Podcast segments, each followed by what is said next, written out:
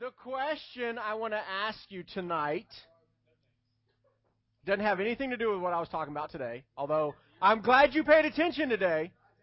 What's that? Is it about Kevin? No, it's not about Kevin. Here's a question I have for you.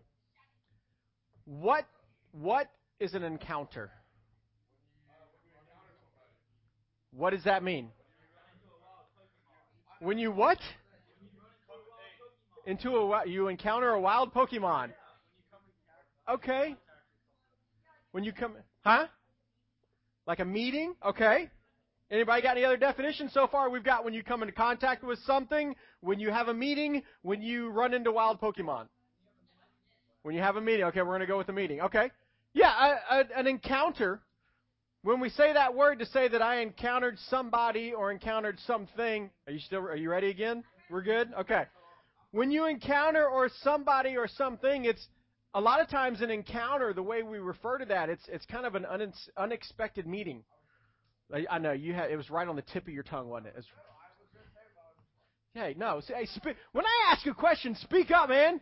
Get it out there.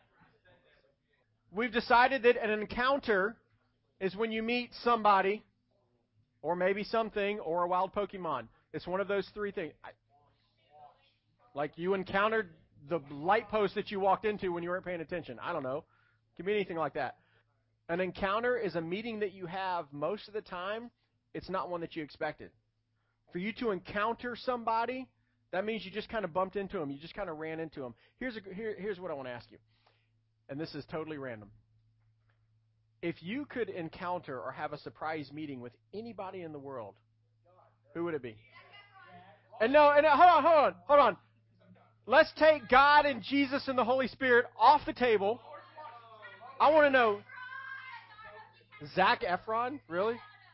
Okay. Let me rephrase this.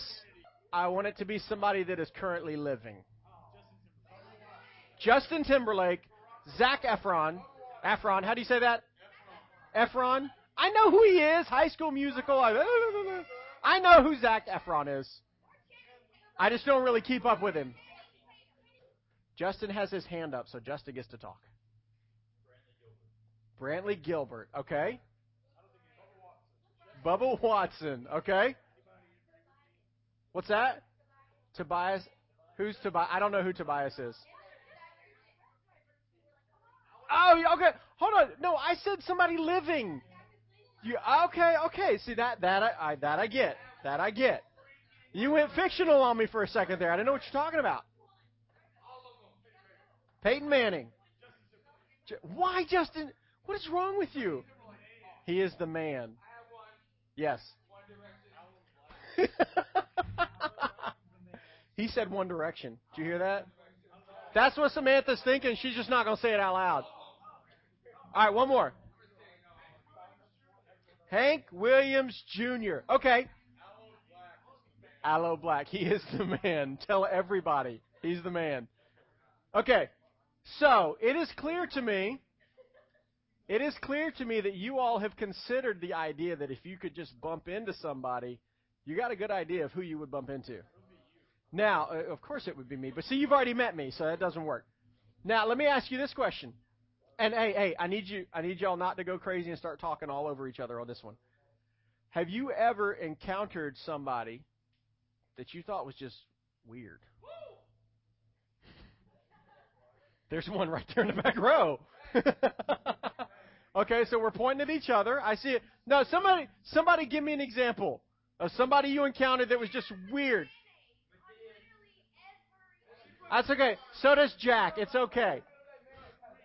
All right, hold on, hold on, hold on. Hey guys, y'all are talking over each other. Jacob, what's that? I don't know who that is. Okay, so he's weird. Lindsay. All right, all right. Okay, no, I, I know who you're talking about. All right. He thought he was a mermaid and he was a crossdresser.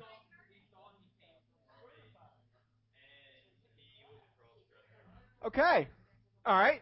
Now, hey guys. I'm sorry, that was just weird. You're going to meet people, hey, in your life, you're going to encounter people. Sometimes the people you encounter Maybe they're famous. Maybe they're people that you want to meet. Sometimes the people you encounter, you encounter people every single day, all over the place, and they make absolutely no impact on your life whatsoever. They don't stand out. You just, hey, bumped into that person, life kept going. But there's other people that you encounter, and when you encounter them, you don't soon forget them. Because maybe they're weird. Maybe they've got some stuff going on, like mermaids coming from crossdresser, or there is a crossdresser, or they can have superpowers, or some weird stuff. The reason I asked that question tonight, guys, is because over the next couple weeks, we're going to be talking about encounters. And the person we're going to be looking at is Jesus. Kind of both answers were right there, so I'll give you that one. But specifically, Jesus. And if you read through the New Testament, you see that Jesus, over and over and over again, encountered people.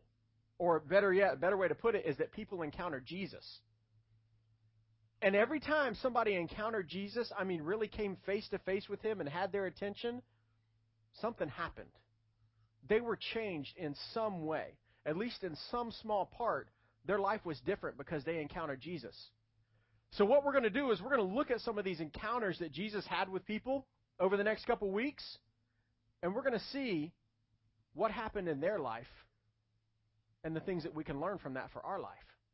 So, what we're doing tonight, where we're going, is going to be in Mark chapter 5. Open up your Bibles, open up your apps, change over to Mark chapter 5, and we're going to start in verse 1. Everybody ready? You there? Good? Good? All right, here we go. Mark chapter 5, verse 1. We're just going to jump right into it, and then we'll kind of break it down as we go. In verse 1, it says, They came to the other side of the sea, the country of the Gerasenes. Now, let me, let me let me give you an idea of what's going on right here. It's, this is talking about Jesus and the disciples. They're in a boat.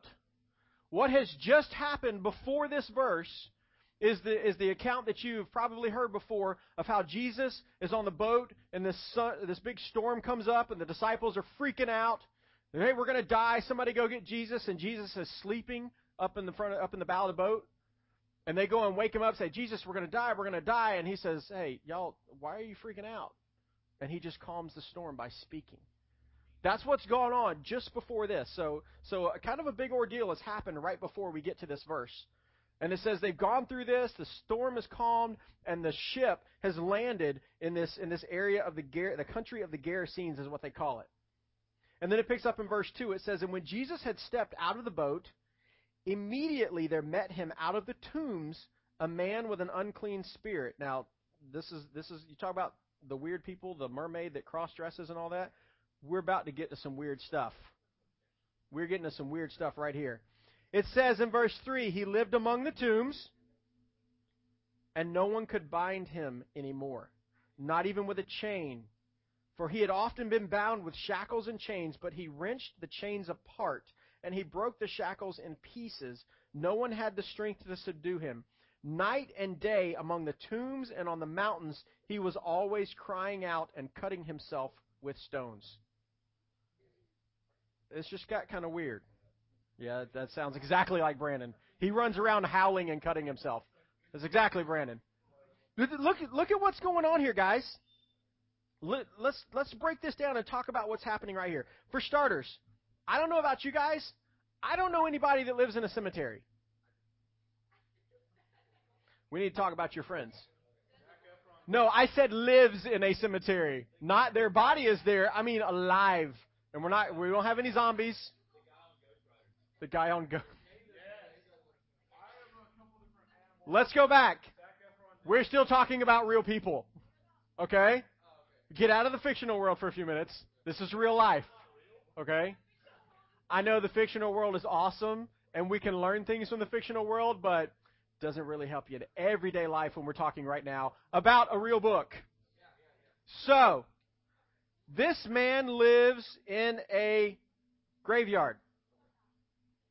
Now, just so you have an understanding, when we think of a graveyard, we think of the headstones and maybe the mausoleums where they actually bury the bodies above ground, which I think is kind of weird, but they do that anyway, or cremation.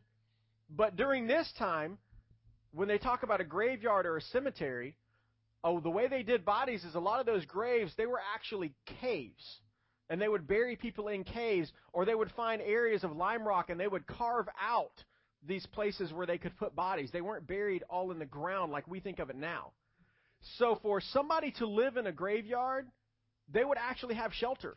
They would actually have the ability to get into these caves or into these carved out areas and, and be okay. They could get away from the storms or whatever it was and, and be fine. But that's what this guy's doing. He's living out here in this graveyard. And the other thing to know is during this time, it was a popular belief that demons existed, which, by the way, they do. They still do. But during this time, the belief was that demons like to hang out in graveyards. So their assumption was okay, this guy, he's crazy. He's living in the graveyard. He's howling. He's cutting himself. He's probably got a demon. In fact, that's exactly what Scripture told us right there. It says, uh, immediately there met him out of the tombs a man with an unclean spirit. And not only that, but it gets a little bit weirder. It says that nobody can chain him with shackles or chains. It says they've tried to do that in the past. Somebody made a joke about meeting a superhuman person or something earlier. This guy can break chains. He's got the strength that nobody can bind him anymore. This, there's some strange stuff going on with this guy. And as we continue to read here, we see that there, there's some, uh, there's, there's a good reason for this. I mean, how many of y'all know somebody that runs around just yelling and cutting themselves? Really? No, don't. okay, yes, running around yelling, I could see that part. But the cutting, that's a little bit different issue. That's a little bit different issue. But that's hey, hey, that's that's what's going on here. And it tells us right there when Jesus steps out of the boat, you've got this lunatic that's running around this cemetery, and it says when he steps out of the boat that he comes running to Jesus. And what this man doesn't know is that he is about to encounter Jesus Christ and his life is about to change. He is about to come face to face with God in the flesh, and his life is going to be different. And as we see what happens here with this man, I want to propose to you guys that there's some things that we need to understand about our own encounters that we have with Christ. Whether you've had one or whether you've not had one, and what your life looks like since that time. So let's keep reading in Scripture. We're going to go down to Mark chapter 5, verse 6. It says, And when he saw Jesus from afar, he ran and fell down before him. So he, he saw Jesus coming. He saw the boat coming to him. Because it tells us immediately when Jesus stepped out, this man comes running to him. So he already knew what was going on. It says, In crying out with a loud voice, he said, What have you to do with me, Jesus, Son of the Most High God? I adjure you by God, do not torment me. So before Jesus has ever spoken directly to this man face to face, this man has already come to him, fallen down on his knees, and said, Jesus, Son of God, why are you messing with me? And we find out here at the end of this verse, it says, For he was saying to him, Jesus was saying to this lunatic, Come out of the man, you unclean spirit. You see, as soon as he sees Jesus, he takes off running. Not because he's excited to see him. In fact, we find out he's actually afraid of Jesus. Because he asked him, he said, Don't torment me. Jesus, Christ, Son of God, I know who you are. Don't torment me. Because when Jesus steps out of that boat, Jesus is already saying, unclean spirit, come out of this man. You see, the interesting thing right here is that when Jesus gets out of the boat, this guy comes running to Jesus because he already knew who Jesus was. Now, whether he knew it or the demons that lived in him knew it, somebody in that region knew who Jesus was. And that's important for us, guys, because when you meet Jesus, when you have an encounter with Jesus, you know you've met Jesus. See, this man, these demons that lived inside of him, they were scared of who Jesus was. Because Jesus is God. And he has the power to do something about these spirits that are living in this man. And these demons recognize that before there was ever any conversation between he and Jesus. They do talk. We're going to see that in a minute. But before they ever have that conversation, those demons already recognize the power of God in Jesus Christ. When you come face to face with Jesus Christ, when you have an encounter with Him in your life, you know it.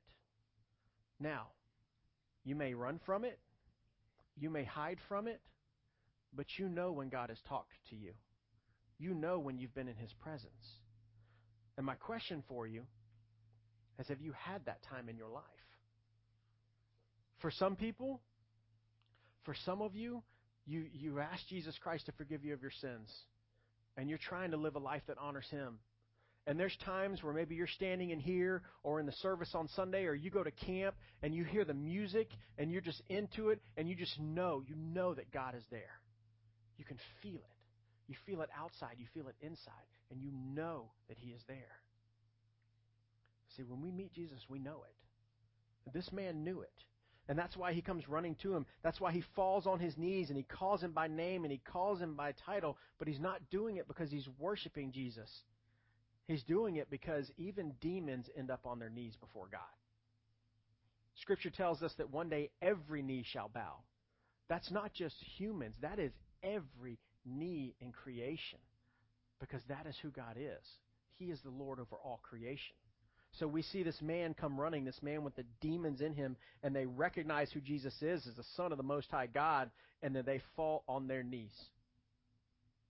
We have that same opportunity. If we know we've met Jesus, we have the opportunity to fall on our knees before Him, to worship Him, to recognize Him as God. Now, that doesn't mean you're necessarily going to be here on a Wednesday night, and as soon as Kevin starts playing and Samantha starts singing, you just go. That doesn't mean that but it could. Somebody may look at you and say, well, that's kind of weird. So what? If you're worshiping God, if you're on your knees before Him, who cares what everybody else thinks? Because it's not about them, it's about you and God. You know when you meet Jesus face to face, just like this guy did. But then it goes on, there's something else we can see here. When you encounter Jesus, He already knows you. That's what happened with this guy. Before Jesus ever had a conversation with him, as he's stepping out of the boat and this man comes running and falls on his knees, Jesus, before he ever talks to this man, he's saying, Unclean spirit, come out of this man. Jesus already knew what was going on in this man's life. He knew that these demons, these things that possessed him, this guy didn't come up and say, Hey, oh, Jesus, I've got a demon in me. And that phone, he didn't say that. Jesus already knew. He knew what was going on in the man's life. And he was ready to do something about it. Guys, God knows what's going on in your life. God knows the things that you're struggling with. God knows the things that draw your attention away from Him. The things that you think nobody else knows anything about the things that you don't want anybody else to ever find out about, God already knows. Because when you encounter Him, He is the one that created you. He knows your thoughts. Scripture tells us He knows the number of hairs on your head. He knows you and He knows what's going on in your life. You know, sometimes we get this idea that, okay, if, I, if I'm going to come to church, if I'm going to worship, then I've, I've got to clean myself up a little bit. And, and we kind of see this on Sunday morning sometimes in churches all over this world. People will, will take, you know, their best clothes and get, we really saw it last week on Easter. You get on these nice new clothes and you dress up and, and you make yourself look really good and you come and, and you smile and you shake hands and, and you sing and you open your Bible, you might take notes and you do all those right things and you clean yourself up before you come to church. And yet inside, we're not clean. Now, we've got everybody fooled except for God because God already knows. And God doesn't ask us, hey, I want you to clean yourself up and then I want you to come be a part of what I'm doing. No, God says, hey, I know what's going on in your life. Come on. Bring it with you. We'll take care of it here. You see, I don't I don't know where you guys are tonight. I don't know how you're doing in your walk with God. I don't know if you have a walk with God. You may tell me you do. I don't know if you really do. That's between you and God. But I can tell you right now, God knows where you are. God knows what's going on in your life. And He wants you to come to Him despite what's happening. He wants you to come to Him and do like this guy and fall down on your knees and call Him Jesus, Son of the Most High, and recognize the power that He can have in your life. So when you encounter Jesus, he already knows you, just like he knew what was going on with this man. And what happens next? This is where it's a little weird. In verse 8, it says, And Jesus asked him, What is your name? He replied, My name is Legion, for we are many. Okay. When one person looks at you and says, We, there's something going on there. Yes. That is in Ghost Rider 2. You're right.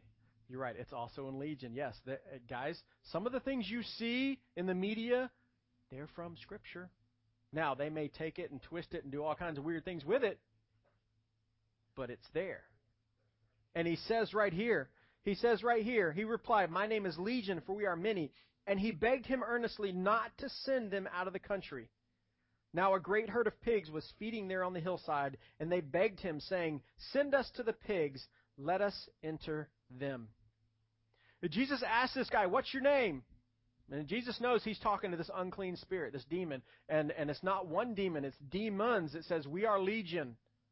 Now, just so you have a context, in the Roman military system, a legion was approximately 6,000 soldiers. Now, that does not mean there were 6,000 demons in this man. That does not mean that. But it gives us an idea that there was more than one demon here. There was a number of demons living in this man. Yes. I don't know. But he could have. What's that? I am Legion. I don't know. He could have talked like that. What? No, I have not seen Legion. I try. I try not to watch some of those weirder movies. Yes, Sarah.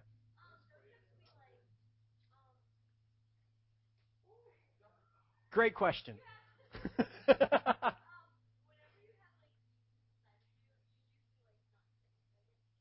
Scripture tells us that God and Satan, God and Satan don't inhabit the same space. Hey, no, that's a good question. God and Satan, they don't inhabit the same space. Okay? They can't. If you are saved, hey, if you have been forgiven, if you are saved, if you belong to God, you belong to God forever. No, you can't be you can't be possessed because that's telling that's that's saying that Satan can come and overpower God, and we know that's not the case because God created Satan. Okay? No, it's a good question. You know, no, it's a good question. Sarah, Sarah. Hey, that's just too much caffeine during the day. I don't know about that. No, hey guys, Sarah, that's a good question. I've had people ask that question before, but listen to me. Listen to me. I've never had anybody brave enough to ask it in a group. So thank you. Did you have a question?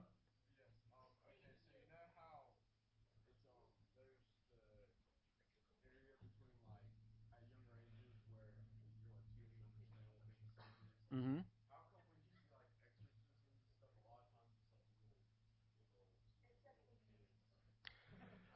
Because it's really freaky when you mess with little girls. Because they're happy. Li- I I don't know.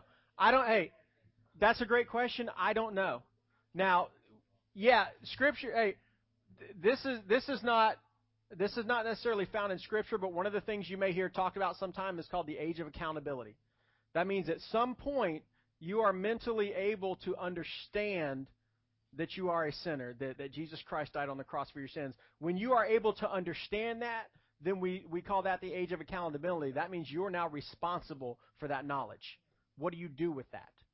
Now, we don't necessarily know what that age is. Scripture doesn't tell us. And the age of accountability, that's not really in Scripture either. That's just something we've kind of come up with. What's that? It, it, it can vary. How, how old was Nathan? He was five years old. When he was, yes. That was that was at three. He actually, I forget what did what what did he say? Yeah, we told him to do something. He looks at us and says, "We don't want to." I looked at Kathleen and I said, "We got a problem here." And there's been times I've thought he was possessed, but that's a whole different story. Yeah, we sent him to the basement that night. But hey, hey guys, when Nathan was five years old, five years old, five years old, he asked Jesus to forgive him of his sins. Five years old. Me, I was 14 before I ever got around to that. Now, I grew up in church and I kind of understood what it meant, but I didn't really grasp it until I was older. My son, he got it at five, and I mean, he he could tell you at five what it meant. He knew it. So it's different. Yes, it does vary. People who have mental handicaps can vary for them as well. It varies for everybody. We don't know what that age is or what that time is. All we know is that once you are able to understand it, now you're responsible for it. Make sense? All right, let's get back to the demons. Legion. I know, it's cool stuff. We got Legion. And Legion, it says the demon, what he does is he asks Jesus if they can be sent into a herd of pigs that are nearby.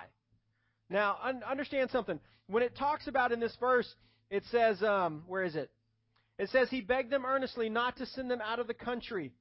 It said, Send us to the pigs and let us enter them. Now, when you read other accounts of this in Scripture, for instance, in the book of Luke, Luke 8, verse 31, it says that the demons ask not to be sent into the abyss. Now, the abyss, if you go through and you read all of Scripture, you find out that the abyss is referenced in Revelation. The abyss is kind of like the, the, the holding cell, the confinement for these demons before God's final judgment.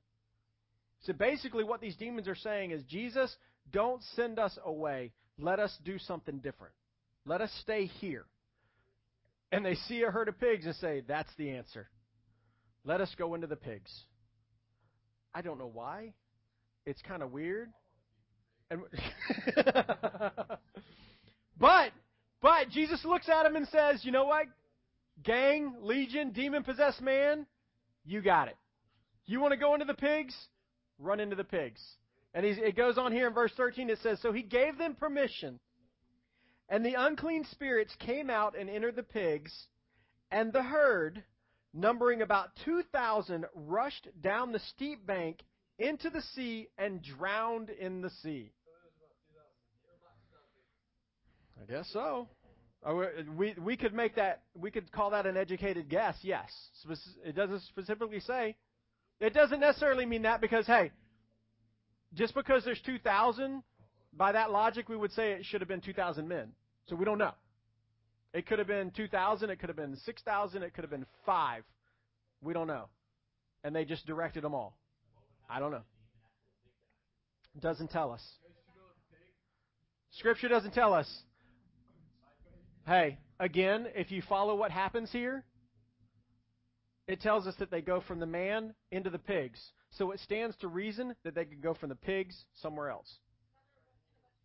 Now they're in a bunch of fish. Yes, they're in piranhas. I don't know. Scripture doesn't tell us that. But it could happen. But it goes on here. It says, and they drowned in the sea. In verse 14, verse 14, the herdsmen fled and told it in the city and in the country. And people came to see what it was that had happened.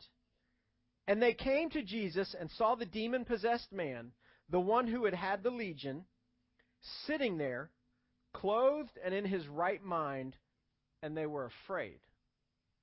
Now, catch what just happened here. This guy has been running around in the tombs, yelling, cutting himself. We presumed he was he might have been naked because it says now he's clothed. A little weirder.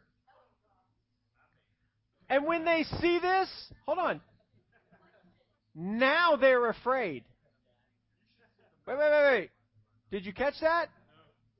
All of this was going on, and it says now they're afraid. Now that this guy's acting different, now that he's acting normal, now that he's acting what we would call sane, they're scared. And it goes on. It says, They were afraid, and those who had seen it described to them what had happened to the demon possessed man and to the pigs, and they began to beg Jesus to depart from their region. These people are scared. See, this man has had an encounter with Jesus, and something has happened, and now these people are frightened.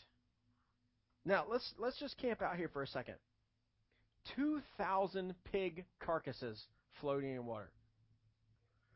Just last week, just last week, I was in my barn out at our house, and I smelled something that was awful. So I started looking around, and I found a dead squirrel. Guys, I was about 15 feet away from this squirrel when I smelled it. No. It had it had like worms and flies and it was nasty. One squirrel had that smell. This is 2,000 animals. Imagine the stench that Jesus has just caused right here by letting this happen. These people, yeah, a little bit of Febreze, looking good. Come on in, man. You, hey, you are officially the best dressed guy in here. I'm giving you that one. But hey, hey, hey, 2,000 animals have just died. It may not have happened immediately, but there's going to be a stink pretty soon. It's going to smell pretty bad. In fact, the, the herdsmen, they're not happy about what happens here. It says that they run back into town and they tell everybody. And when they go tell everybody, everybody comes out and they sees what have happened and they ask Jesus to leave. They say, hey, hey, you, you got to get out of here. You've taken this guy. We, we expected we expected certain things out of this guy, and you've changed him. Hey, they've got a problem with Jesus and what Jesus has done. And you, you need to understand this. When you encounter Jesus, hey, come on. When you encounter Jesus, there's going to be people in your life that don't like what happens. There's going to be people in your life that if you come face to face with Jesus and you have a change in your life, there are going to be other people who don't like it. Gang, they've just witnessed a miracle. They have seen Jesus cast demons out of this man. They have seen those pigs die that had the demons in them. And this man is normal now. He's clothed. He's sane. He's in his right mind. They've seen a miracle. And they're not happy about it because it scares them. You see, there's going to be people in your life that if you encounter Jesus Christ and you are changed because of it, there's going to be people in your life that aren't necessarily going to be excited for you. Maybe maybe you have a moment where you realize the life you're living is not a life that honors God and you decide to make some changes. And maybe you stop going to the parties on the weekends. Or at least the parties you shouldn't be at. Or maybe you stop using some of the language that you're using on a regular basis. Or maybe you stop doing some of the things that you've been doing in relationships. And there's going to be people in your life that don't like that. They want you to be the way you were. They want things to be the normal that they have expected of you so far. But you see, when you encounter Jesus, when you come face to face with Him, just like this man, He will change you. He will do something in your life. Now, you can try to ignore it, you can try and run away from it, but at that point, you have the knowledge of it and you're responsible for it. That's what happens with this man. He encounters Jesus and he's changed. And that change made people around him uncomfortable because they had grown accustomed to this man running around, living in tombs, cutting himself, yelling, breaking out of chains, and who knows what else. That's just what it tells us in Scripture. They were used to that. They were used to that guy being weird. And all of a sudden, he's not weird anymore. And they don't know what to do. They're scared of him. Guys, there's going to be people in your life that when you make changes, when Christ changes you, they're not going to know what to do with you anymore. They're not going to know how to talk to you. They're not going to know how to relate to you. And they're going to look at you and say, hey, I, I want you like you were. But when Jesus changes us, we're not supposed to go back. We're not supposed to. We're not. This guy wasn't supposed to jump up, rip off his clothes, run back into the tomb, and start cutting himself and yelling again. No, he was different. He was not the same man. Scripture tells us that when we meet Christ, we are a new creation. We are new. We are different. And that's going to scare people. But that's okay. Because now you have the opportunity to tell people about the person that changed you and the difference that it has made in your life. In fact, if you keep reading here, we see something.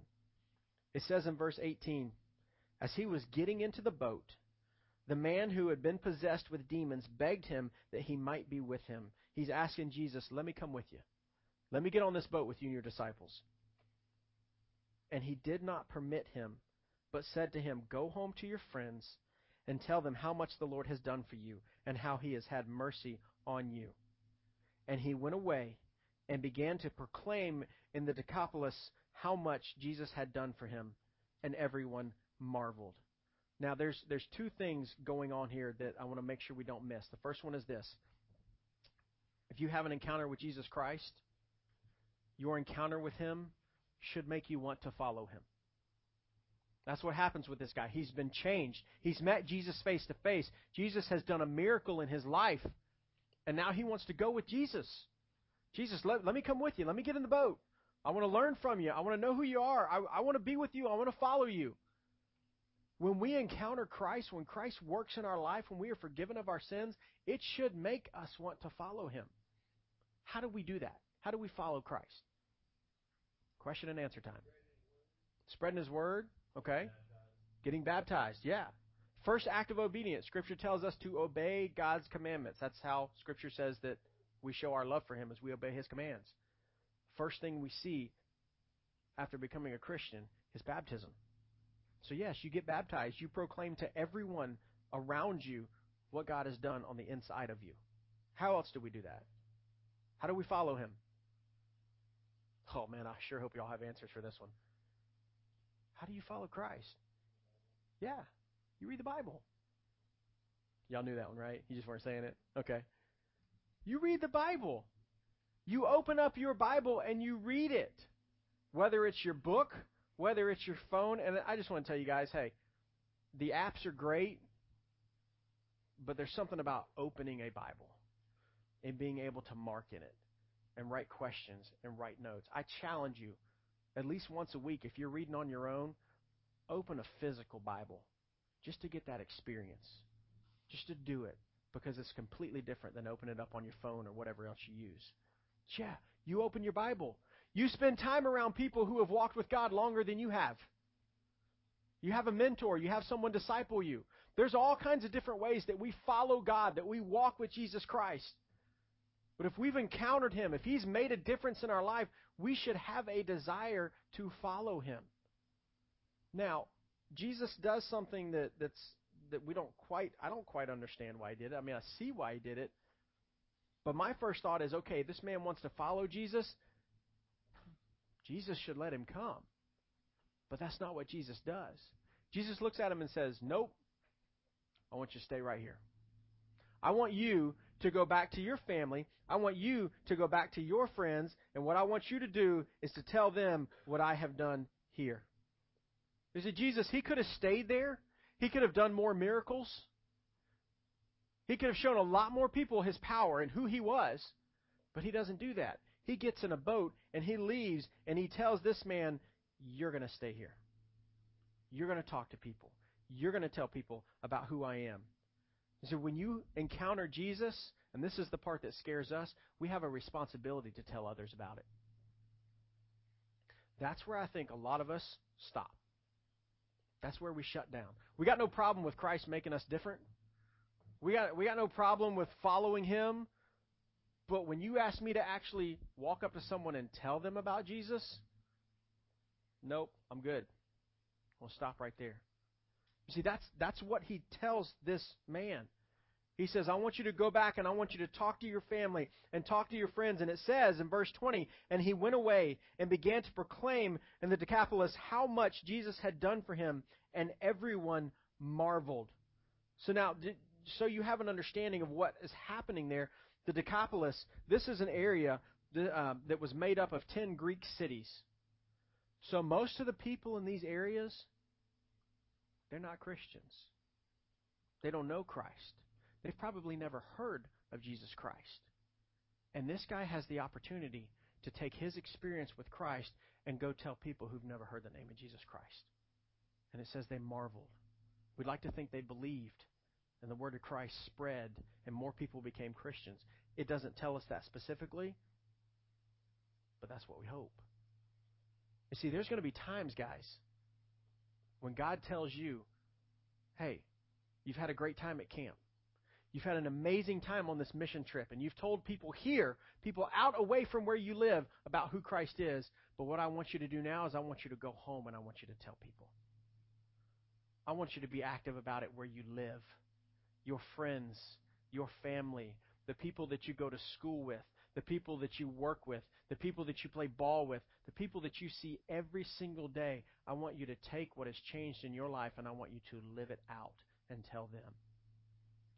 That's where we get scared. That's where we say, okay, Jesus, thank you. I really appreciate what you've done for me, but I can't talk to them. Remember they, they know me. They know that crazy lunatic I was before today. They know the things I've done. They were with me at that party last weekend. They know. And Jesus says, I don't care. I've changed you. I want you to take that message so that they can be changed too. So, my question for you tonight, and there's a couple of them. Number one is this Have you encountered Jesus? And I don't mean you've just shown up at church and thought, hey, that was a good service. Good sermon, Pastor. Good job. No, I mean, have you come face to face with Jesus Christ? Has there been a time in your life where He has changed you? Where you have asked Him to forgive you of your sins? Because if there hasn't been, I pray that there will be tonight. I pray it'll happen tomorrow. I pray that it'll happen sooner than later. Because you have no idea what it is to live a life that follows God. To know that He loves you, that He protects you, that He provides for you. That is what God wants for every single one of us in this room tonight. To encounter His Son, Jesus Christ, and to know that we belong to Him beyond a shadow of a doubt, that demons and Jesus cannot possess the same space. To know that that is never even a question anymore because you belong to Christ. Have you encountered Him tonight in that way? My second question is this If you have, are you following Him? That's what this man wanted to do. He wanted to follow Christ. Are you following Christ? Are you reading your Bible? Are you opening it? Are you spending time with people who have walked with God longer than you have? Are you learning how to live a life that honors God with your words, with your decisions, with your actions, with your thoughts, with the media that you allow into your life? All of these different things. Are you following God? And if you say, Yes, I am, And I want to encourage you, keep doing it. If you say, no, I haven't really been doing that very well, start tonight. It's never too late to start. Who cares what everybody thinks about who you've been? What matters is who God is making you. What matters is the person that God has designed you to be, not the person that we've kind of messed up in the past. And my last question for you is who are you telling? Who are you telling about your relationship with Christ? And guys, this goes for me too. This goes for all of our adults in here as well, our leaders, everyone in this room. We have a responsibility and a privilege to tell people who Christ is, to tell them what He's done in our life. And I want to challenge you. I want to challenge you. And I'm taking the same challenge. We have an entire week before we meet in here again on a Wednesday night. I want to challenge you to share Christ with one person this week. Just one. If we did that, if every one of us actually did that, there's about 25, 30 of us in this room. That's 25 to 30 people who get to hear about Jesus Christ is, who he is, this week. And I know you're thinking, hey, yeah, thanks, Pastor Jesse, but no, I'm not doing that. You don't have to. But I challenge you to try it. Don't worry if you don't know all the verses. Don't worry if you don't know all the references. Just share Christ. Share what He's done in your life. Share who He is from the time that you've spent in Bible class or Sunday school or church or all the time that you've been around Scripture. Because I think a lot of you, you've grown up in church if you haven't been at North Florida Christian for a long time. Share Christ with somebody this week. I dare you. And see what happens. Give them the opportunity to have an encounter with Christ the way I pray every one of you has had an encounter with Christ. Let's pray. God, God, we thank you for your word, that we can look at it. God, we thank you that, that we can learn from it. And thank you for, for all of the examples, all of the, I won't call them stories, God, because they're not, the, the, the true accounts of how your son Jesus Christ encountered people and how he changed lives. And God, I pray that you will help each one of us enter tonight, God. I pray that you will help us to follow you. And God, I pray that you will help us to have the courage this week, to have the courage to share who you are with somebody else. God, to give just one person the chance to encounter you the way that we have. God, I pray that you will give us the courage. It's in Jesus Christ's name we pray. Amen.